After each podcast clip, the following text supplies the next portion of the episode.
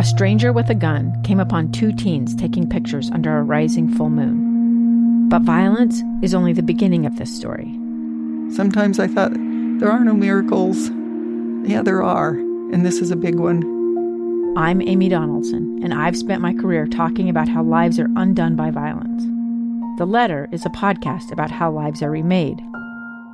Follow The Letter at theletterpodcast.com or wherever you get your podcasts. This is Live Mic with Lee Lonsberry. Welcome back to the program. I'm Lee Lonsberry.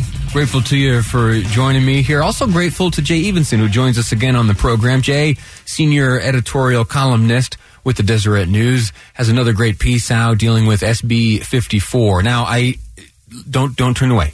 Stay stay with me. You've heard this story, but listen, I can remember when I was working with Doug Wright over five, six years ago when we were dealing with this issue. Uh, well, the conversation's a little bit different today. There's an interesting effort to try to work around SB 54 and return us to the ways of yesteryear. It doesn't look like that's going to turn out, uh, but Nonetheless, the editorial board of the Deseret News has made it known their position that SB 54 is still a good compromise, is still a good compromise for Utah's elections. How many how many bills do we have from six years ago that we can still remember the number? here's, a, here's a funny thing. I'll, I'll, share a little bit of inside baseball here. We every once in a while will get instruction, kind of guidance for best practices type stuff. And just yesterday, an email went around saying, "Hey, you know, I, the listeners may not be interested in bill numbers. So as we uh, discuss them, maybe the the best course of action is to use their title or describe them, uh, not necessarily refer to them by number. But this one, SB 54, is exactly what jumped to my mind seeing that. Something guidance. about the number 54, and we want to remember it. yeah.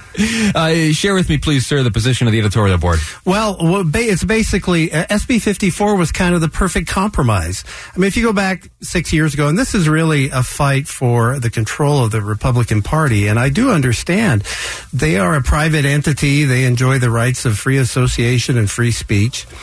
But there's a little difference in Utah with the Republican Party because it, it sort of is politics in Utah. It's uh, it's the dominant party. Yes, we do have a Democratic Party. Yes, there are Democrats in the legislature, uh, and uh, and representing us at the federal level, right? With um, uh, District Four, but. Um, generally, in a lot of races, particularly on the state uh, legislative level, if you win the Republican primary or are the uh, convention candidate, uh, you've won the race. I mean, a lot of a lot of these races go unopposed by Democrats, and so uh, there's a lot of power in the Republican Party in Utah. And if you go back pre SB 54, there were there were surveys um, that showed that the delegates to the uh, state Republican convention were not representative of rank and file Republicans throughout the state. And you had some, for example, you had Senator Robert Bennett, who was ousted at the um, at the convention, as well as Governor Olene Walker. These are people who polls show could have won, probably would have won in the general election. And so there was an effort, an initiative called "Count My Vote," mm-hmm. which came out, which would have done away with uh, w- with the, the convention caucus system, and the party was saying, "Wait, you know, we have to have some control over who our who our nominee is." So SB 54 came along to put to to inject a compromise that effectively put an end to the Count My Vote initiative at that time. And it gives us two systems, two ways to get on the ballot. You can either emerge through the party caucus system, or you can go out and get signatures on a petition in order to get on the ballot, primary ballot that way. And, and which candidate has chosen which route or both has been fascinating and almost like uh, a litmus test for whether or not you agree with them over the past few years. Uh, I think in the gubernatorial race right now, there is only one uh, candidate who has decided to forego signatures altogether, that being Greg, Greg Hughes. Hughes. We learned this morning, though, that uh, Aimee Winder Newton, uh, she doesn't believe she'll be able to meet the threshold needed uh, via signatures, and she's an, she's instructed her uh, campaign volunteers to uh, halt all signature gathering efforts and rather now direct those efforts towards uh, the convention. Well, it does raise kind of an interesting point because, uh, and and the party will say this: you have to have a certain amount of money in order to go that petition route. If you're They're going- not cheap. no. And, and you hire signature gatherers. I've had some come to my door um, t- to get the the, the uh, right number of signatures. Some of the estimates are two hundred thousand dollars plus per candidate, at least in a gubernatorial race, to Right. acquire the the requisite number of signatures. May- now, now it's not impossible because we have an example of not that many weeks ago of uh, of a, a quote unquote grassroots effort coming together and collecting over one hundred and fifteen thousand signatures. That's well beyond what's required for a governor's race. Right. Well, if people are worked up enough about something, th- then you can you can get that. ser- Plus, uh, and you're talking about the uh, the the uh, referendum. Exactly right, the on referendum. uh, tax reform. Right, organized by former Right. legislator Fred Cox here in the state. And that one got a real boost when grocery store owners. Sure, that one's help. grassroots asterisk. Yeah. Right, that one will forever be uh, asterisk or uh, grassroots, uh, all volunteer, except for that giant company that got involved. Right, right, Yeah. right. Okay, fair enough. But fair if we go back to the gubernatorial race, we have an interesting situation coming up here. We could have six Republican candidates on the ballot for the primary in June.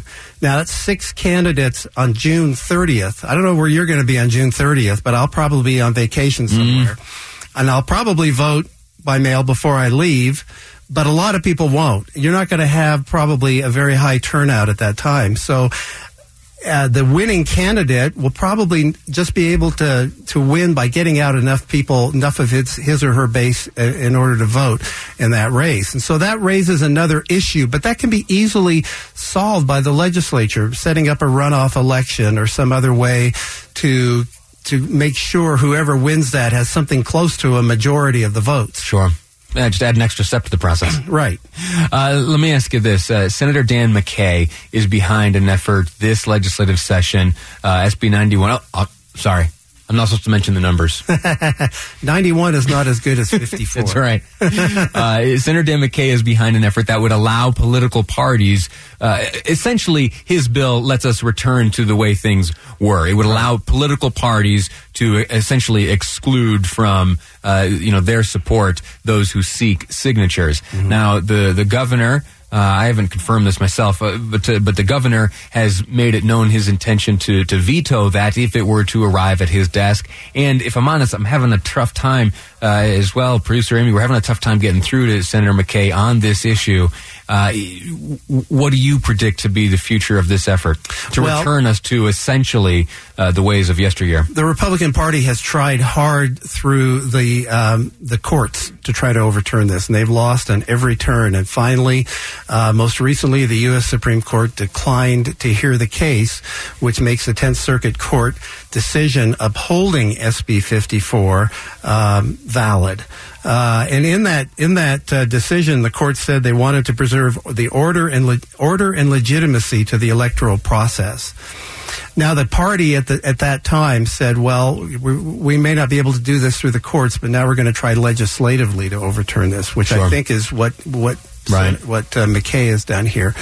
It doesn't. I have again. I haven't had contact with the senator. Uh, I, I lament that, uh, but the writing on the wall is that it will likely go nowhere. It currently languishes in the rules committee. Yes. Uh, the governor, if accurate, has made his uh, desire known to to veto that. If it were to come uh, to him, that likely halts everything. And there have been other legislative leaders in the Senate there that have said, "Yeah, I don't know if we have the stomach to do this Sure. this, this year."